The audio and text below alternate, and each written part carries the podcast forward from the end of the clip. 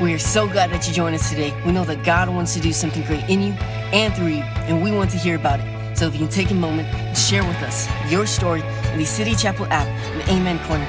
Thanks again for joining us today. We hope you enjoyed today's message.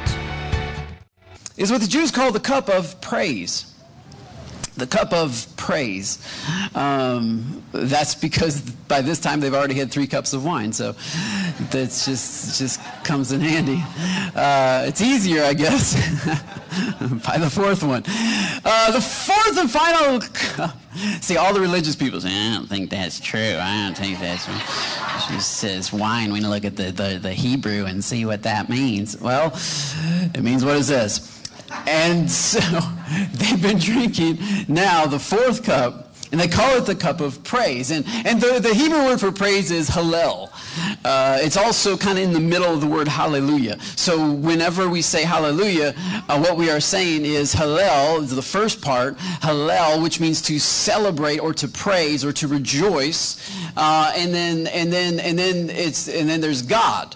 Uh, la, le or le uh, is is God. Hallelujah, Yah is God. So the Hallel is a praise, a rejoicing, and the and the Yah is Yahweh is God, which means Hallelujah means to rejoice in God, to celebrate God, like to to to touchdown salsa dance God.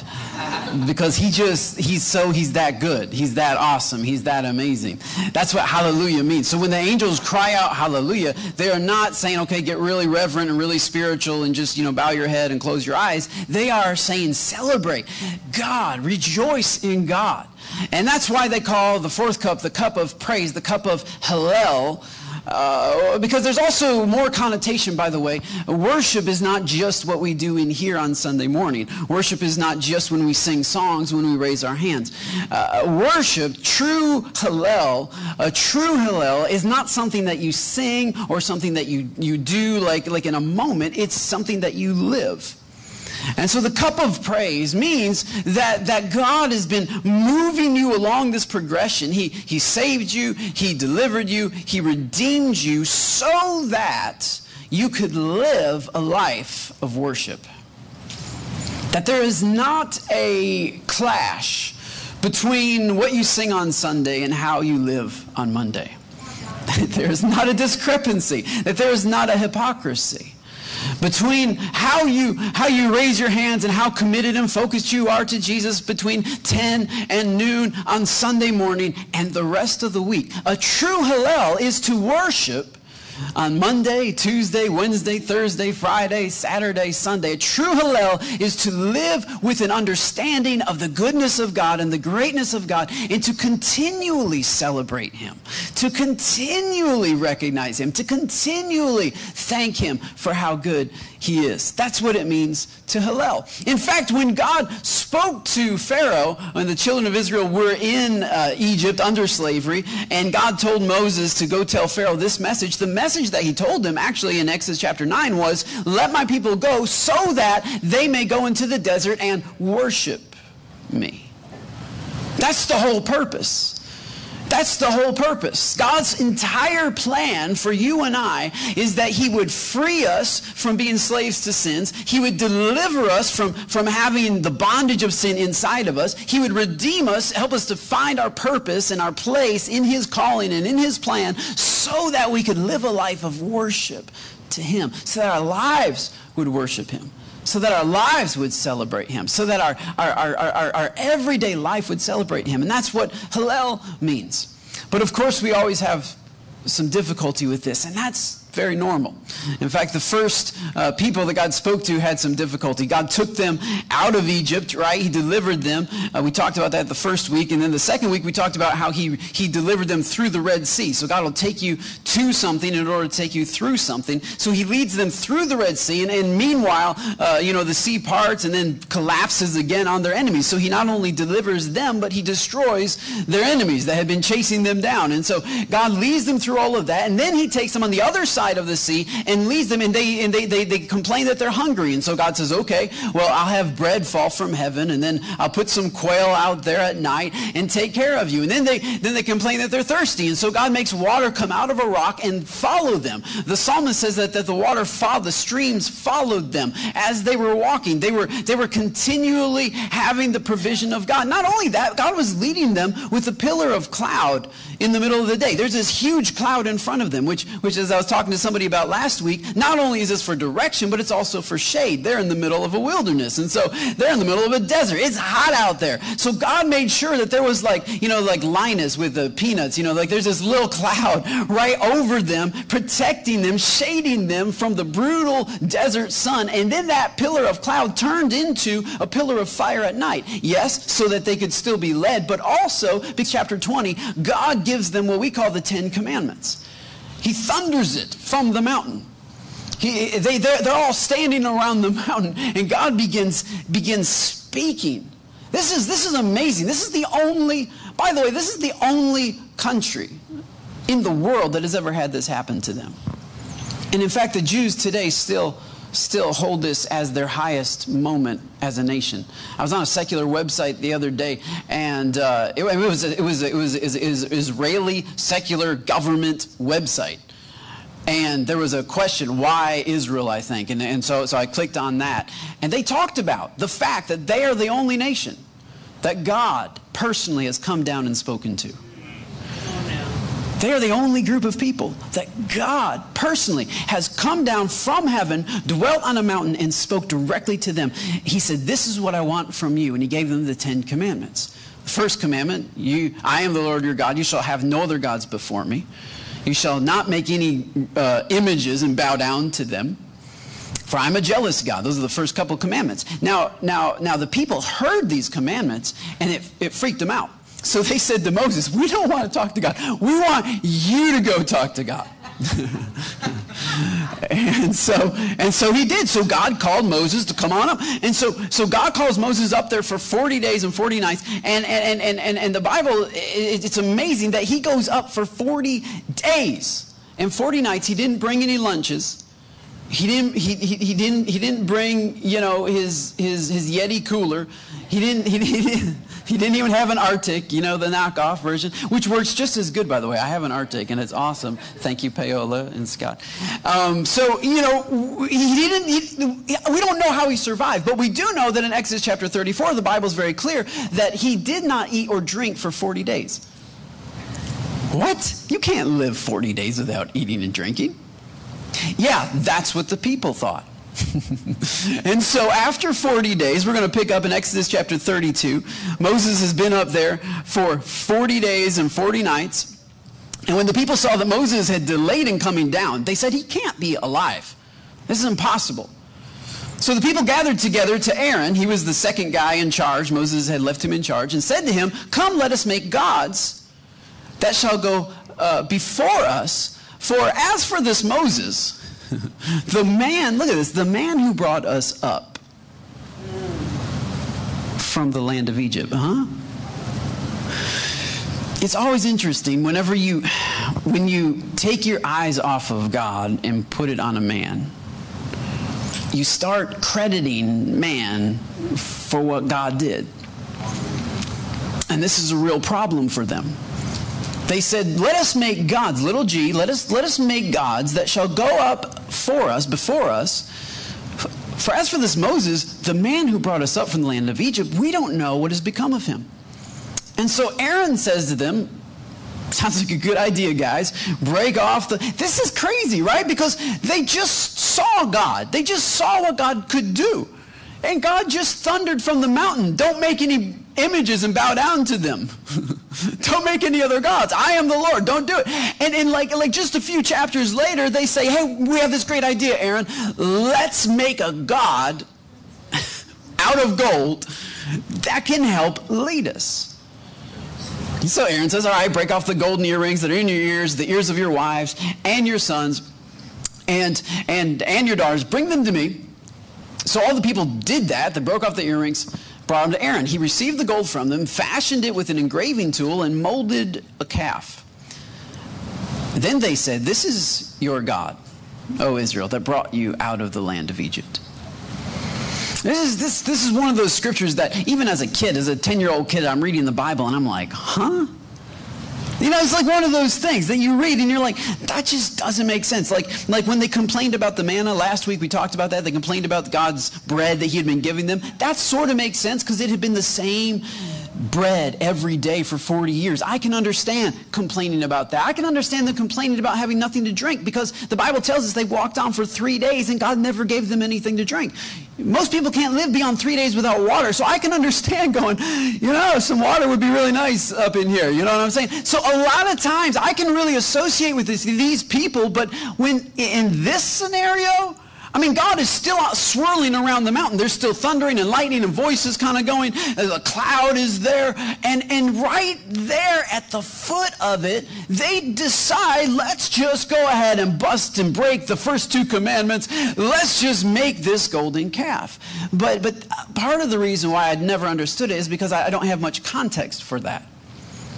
I don't have much much to go off of because I've never been in a culture or society where people are bowing down to, to golden statues of any sort. So to me, it's completely bizarre that you would even do this, let alone in the face of how great God is and He's right there. But what's interesting is when you look at these people's history, they, they were enslaved in Egypt, you, you know, and they were enslaved in the land of Goshen. And Goshen is just up the main road from a land called Memphis. And in Memphis, they had one of their largest temples uh, to uh, the, the god Aspis. And Aspis is the goat, uh, or the, the calf god. The bull, uh, and, then, and then his wife is the goddess of the desert. And so it almost makes sense. These people have been in slavery for 400 years. It would uh, seem that they had been influenced by the culture that they had come from. And I know a little bit about that. I do know a little bit about being influenced by the culture that I've come from. I do know a little bit about valuing some of the things that my, cult, my culture tells me to value. I know a little bit about that. I know a little bit about being distracted by the things my culture is distracted by. I know what, I know what that feels like. And so I can start to understand just a little bit how these people could, could be distracted by this golden cow. But then, but then, but then I realized that, that, that they, they, they're not building the cow to replace God. Look what they say. They said, This is your God, O Israel, that brought you out of the land of Egypt. It's, they, they're saying this is, this is Jehovah. And not only is this Jehovah, but, but in, the, in the Egyptian cult, uh, they believed that, that, that whenever they fashioned this golden calf, that, that the golden calf wasn't actually God, but that the golden calf was like a messenger of God, and that hovering over the golden calf was actual, the, the God. I think his name was P-T-A-H, which is Ptah. Uh, the actual creator God hovered over the calf which could sort of make sense why they would build this at the foot of the mountain because you look at the calf and right above the calf there is God. And notice they're not wanting to replace God. They're not wanting to get God out of their lives. They're saying we want to replace Moses. Because this Moses guy is the guy that we've lost. This Moses guy is dead. We need to replace Moses. And Moses was the mouthpiece for God. And that's what they're looking for. They're not looking for a new Jehovah. They're not looking for a new God. They're looking for a new visual mouthpiece. And that's exactly what Aspis was. Aspis was the, the, the, the mouthpiece of the gods. In fact, they, they, they, they had this ritual where they would find bulls that had these certain markings on their body. And as soon as they found them, they said, this is the reincarnation of Aspis. And they would bring him into the temple. And um, uh, their, their, their, their prophets would get around Aspis, And they would supposedly, by the way that he moved and the way that he sat and stood and nodded and whatever and ate the grass, they would decide that, oh, he's saying this because he was the he was the orator he was the he was the mouthpiece he was the communicator I don't know why God couldn't find a better communicator than a cow, but apparently, you know, uh, there's a lot of room for interpretation, I guess, for the scribes to be able to say, mm, I feel like he's, he's happy about that, and I feel like he's sad about that, and he doesn't like what you're wearing, dude. You need to change. And uh, you know what I mean? Like, like so they just, they, they, they, they, they, they drew revelation knowledge from this cow. And that's what the people are looking for because Moses has died. Do you know, I was, I was, I was praying about this and I said, God, like, why did you keep Moses up there so long? Right? Because, because you, he's up there for 40 days and 40 nights. But when you read the law that God gave him, it takes about 40 minutes to read. so either he was a really slow writer or something else is going on here. Why would God keep Moses up there for 40 days and 40 nights? Why would he keep him away so long when he knew the people were dependent on him? He knew the people were looking for direction from him. He knew the people wanted that visual. And this is what I believe God is saying that, that in these times when he wants you to start drinking of the fourth cup, when he wants to enter into uh, a, a place where you wants you to enter into a place where your life is a living witness and a living celebration of him, one of the things he will do is he will take away the visual mouthpiece that thing that we've been relying on. Notice, they're, they're, they're not questioning God. They are they're saying we need a visual something that took us out of the land of Egypt. And by the way, up on the mountaintop, God, uh, the, God speaks to Moses and says, You need to get down there, dude. He says, Your people who you brought up out of Egypt have made a golden, have made a golden uh, calf and they're worshiping it. Actually, I think I, I think I have that that, that scripture. Maybe uh, he says he says you, you you your people, and then Moses. Uh, yeah, yeah, right there. Then the Lord, uh, then they rose early, and the next day they offered sacrifices to this cow and peace offerings, and then they went to celebrate it. And so the Lord said to Moses, "Go get down for your people, whom you brought out of the land of Egypt have uh, defiled themselves, corrupted themselves. And Moses pleaded with the Lord his God in verse 11 says, Lord, why does your wrath burn hot against your people whom you have brought out of the land? It seems there's a bit of confusion. Who brought these people out? The people think the cow did it. God says Moses did it, and Moses says God did it. This is, this is, this is one of the great uh, issues of our lives as we start to follow God. What exactly saved you? What exactly brought you out? Because this is where people fall into religious traps because as soon as they came out, somebody told them that they shouldn't be dressing like that, and so they started dressing differently. And before long, they started thinking that it was the different dress code that they had that brought them out. But it's easy because that's a visual thing. That's a thing that I can see. That's a thing I can control. Oh, I can do that. Well, if you're going to be saved, you can't be cussing anymore. So they changed the way that they talk. And that's a visual thing. That's a thing that I can do. And they said, well, if you're going to be saved, you're going to need to go to church. And so, so, so they went to church. It was a visual thing that they could do. But before long, when you do this thing so often, you start to look at that thing. And that's the thing that brought me out of Egypt. I'm saved because I changed the way I dress and I changed the way I talk. And I started going to church more often. And then we start to start to worship that thing that God intended to be a visual representation, but he never intended it to be an idol in our lives. And we make an idol out of good things. We make an idol out of our family.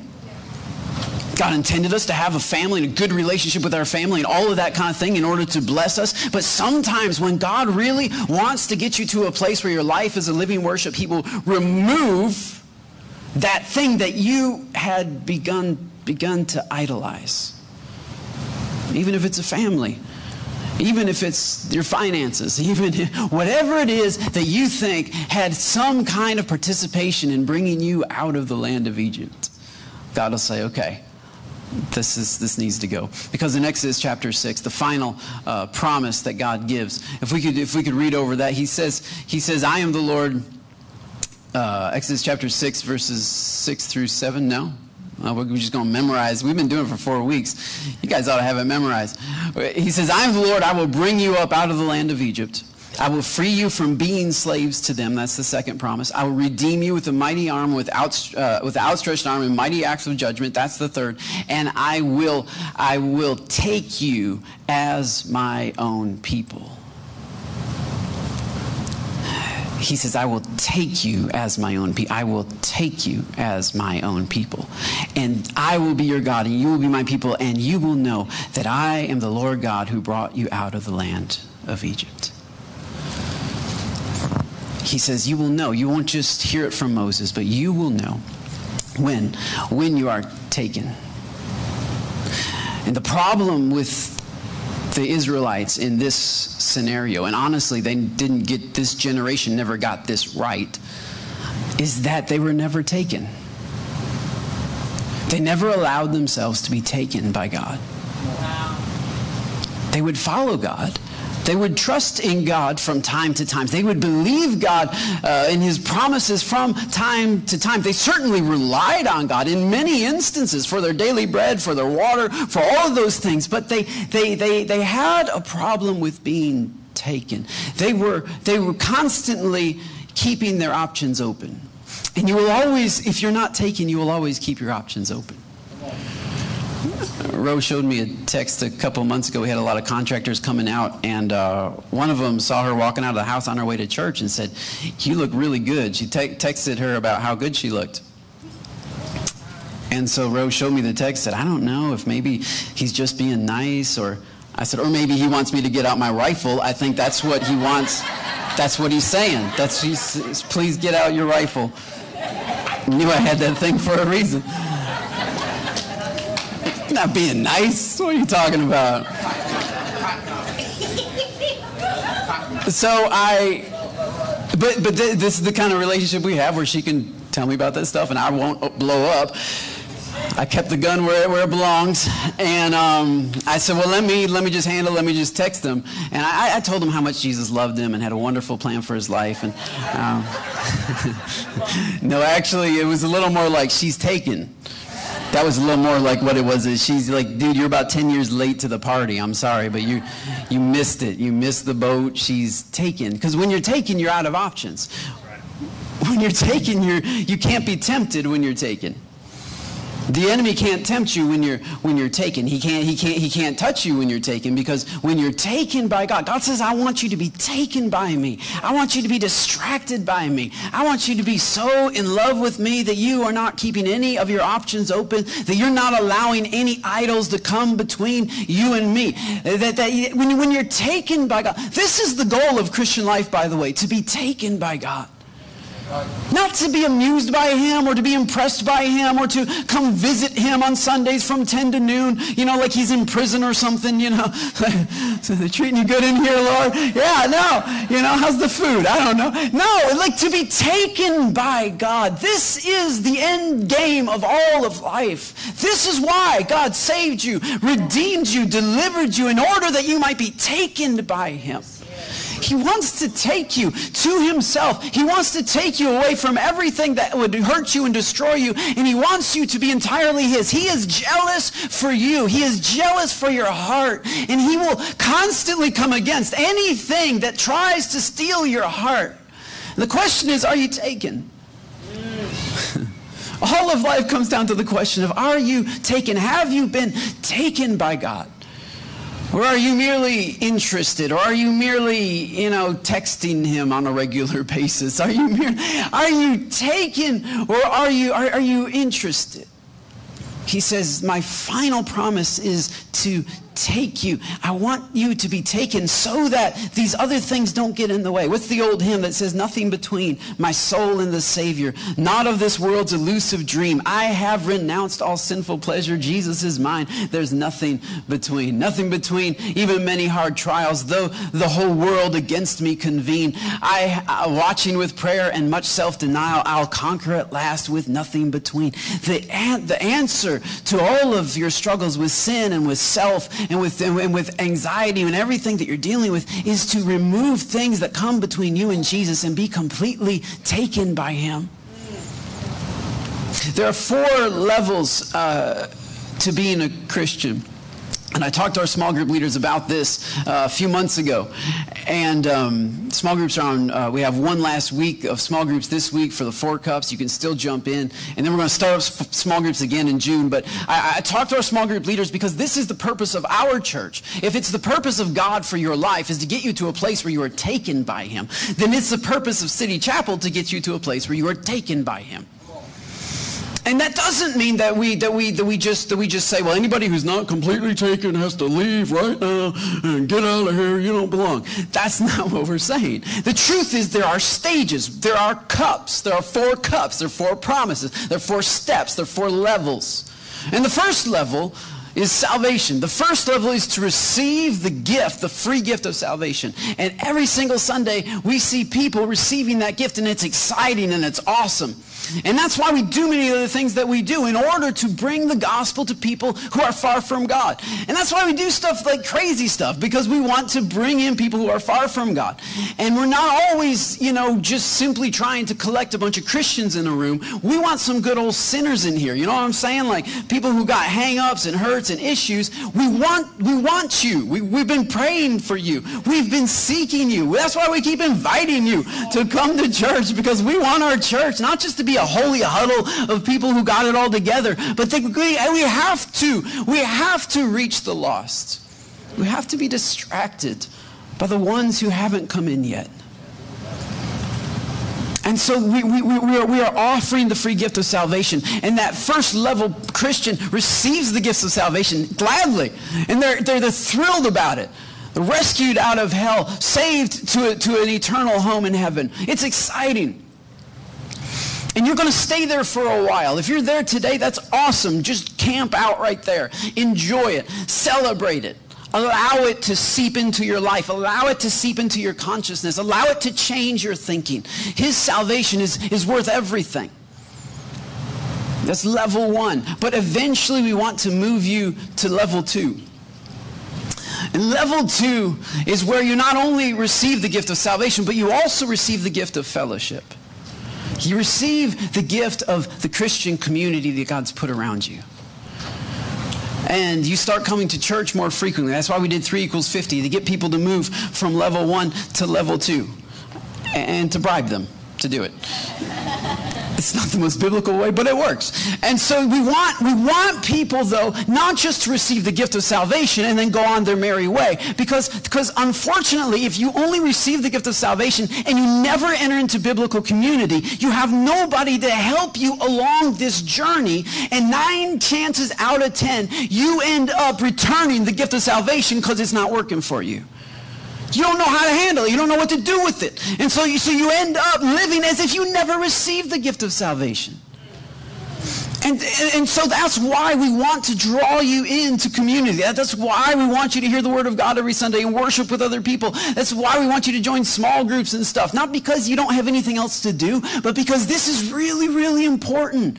That you make new friends, that you make godly friends, that you have mentors, that you have somebody that you are connected to. We are stronger when we are together. So it's very important that you move from simply receiving the gift of salvation to re- actually receiving the gift of Christian community. And it's not like you go to church every, every Sunday in your life and then God gets you into heaven because of that. It has nothing to do with salvation. It has everything to do with your journey walking toward God. And, and then the third level, level number three, is the level where now you are receiving really the Spirit of God into your everyday life. So it's not just salvation, a one-time decision, and it's not just community, I'm in church now. Now it's Monday, Tuesday, Wednesday, Thursday, Friday. I'm listening to different music, I'm watching different movies. My tastes have changed, my appetites have changed, my desires have changed.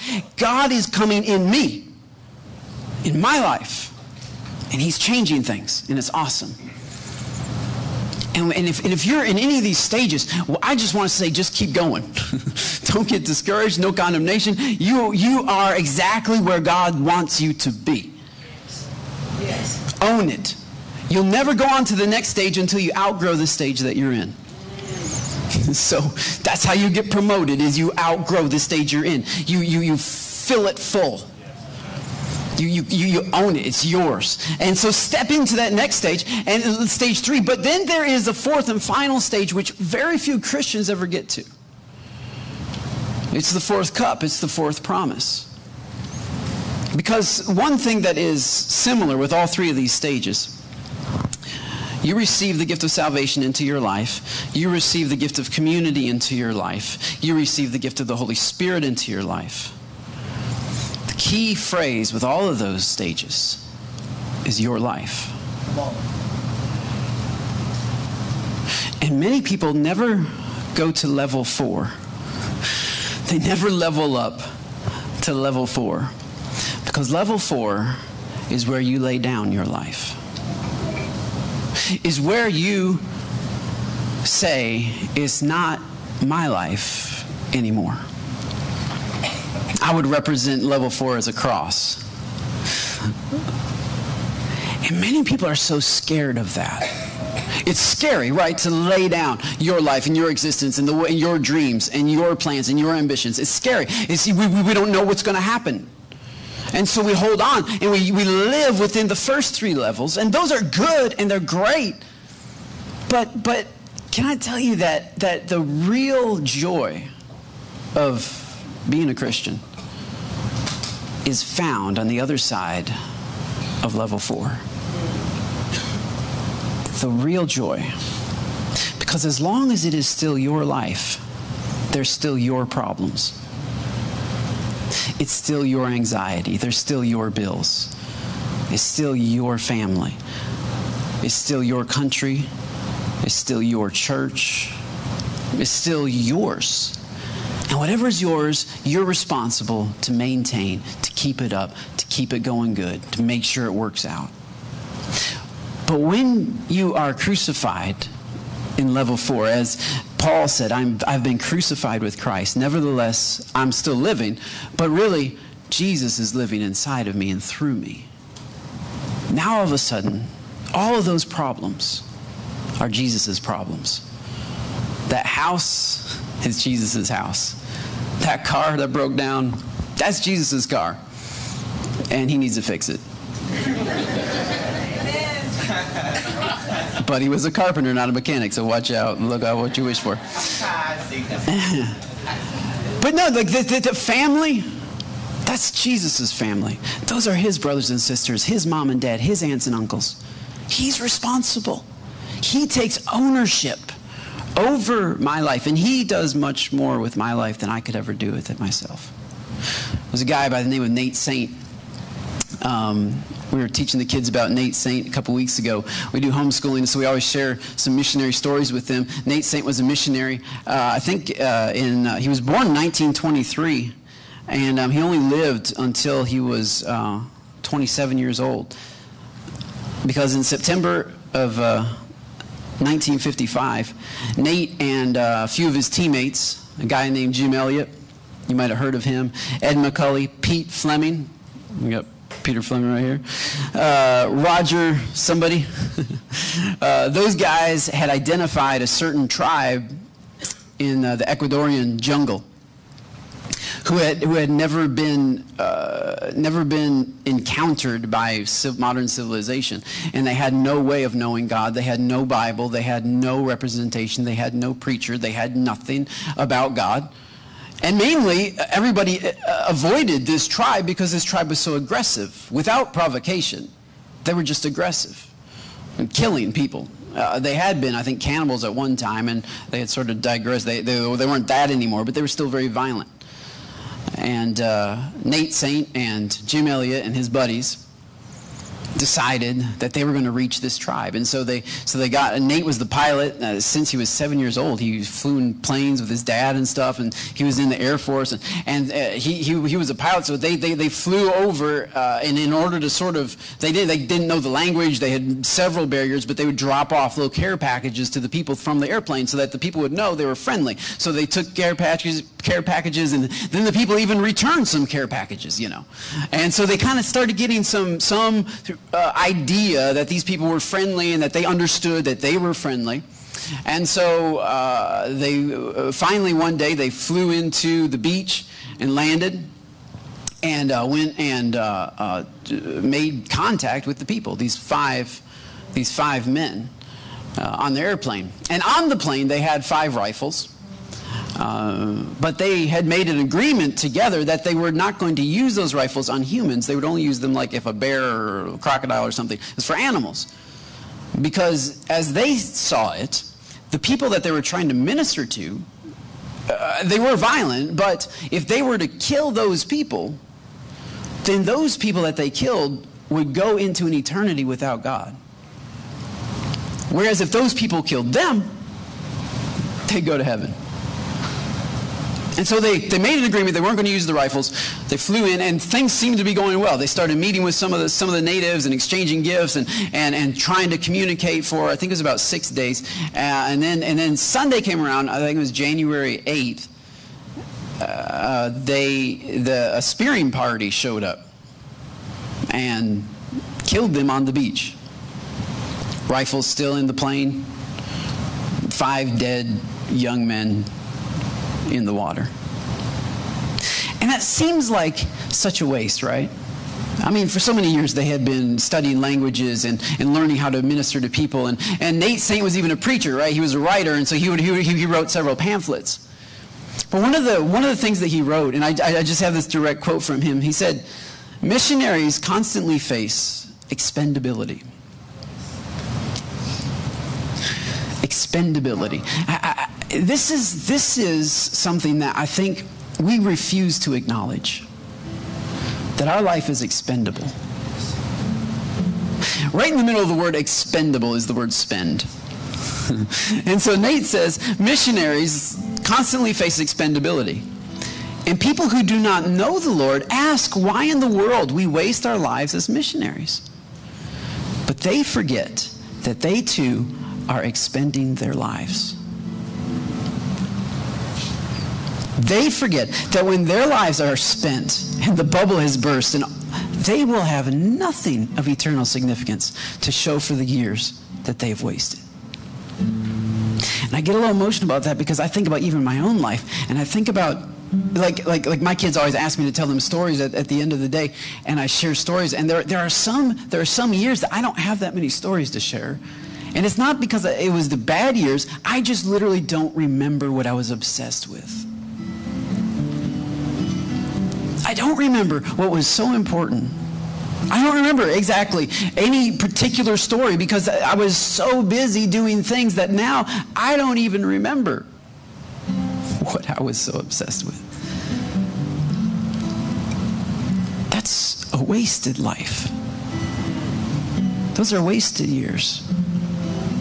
Those are years that you'll never get back. And, and, and, and usually, usually we're focused on some kind of golden calf. Usually we're focused on something that we have erected so that we can see it and we can work toward it and it's a goal and we're going to get there. But it has an expiration date. Well, the problem with staying in level one, two, and three is that everything that we do has an expiration date. Everything that we work toward. When we die, it all goes back in the box. It goes in the box with us, and it goes six feet under, or it's cremated, or whatever. But it's gone. The money is gone. The relationships are gone. Everything that we have tried to put together and built, it's just it has an expiration date. Even good things have an expiration date. Preaching has an expiration date. I'm not going to be preaching when I get to heaven. Because, one, there's a lot better preachers there. Nate Saint will be like, yeah, I, will take it from here, Harry. It's all good. But, but two, there'll be no need for preaching. There'll be no need for somebody to stand up here and tell you about God.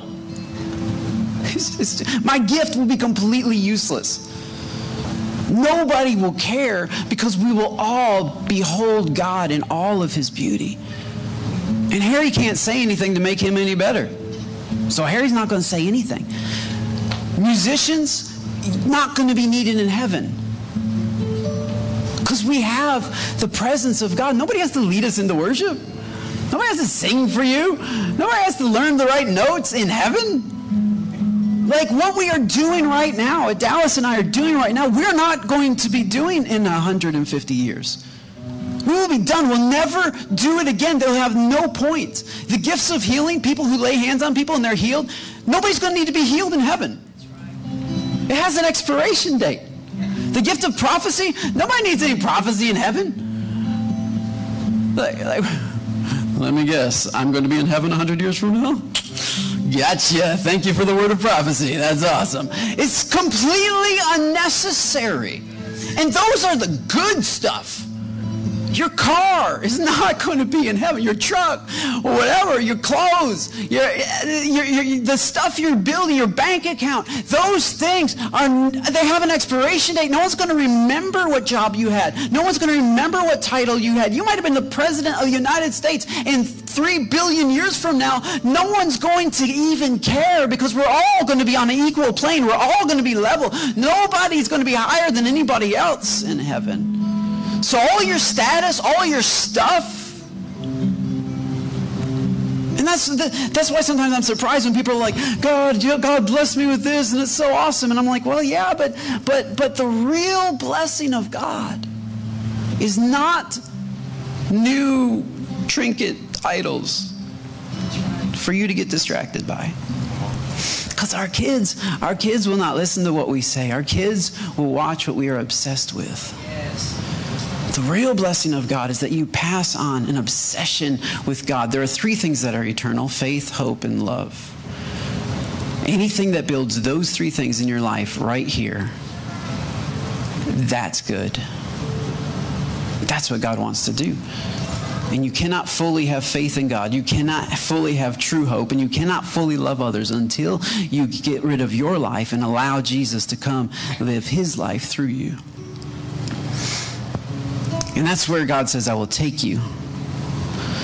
I will take you as my people, as a group, as a group of people. That group of missionaries, you might say that they wasted their life, and to some extent that's true. Just like the group of people that showed up here at 7:30 a.m. wasted their morning. And it's true. Could have been sleeping, could have been doing a lot of other things but they set up church.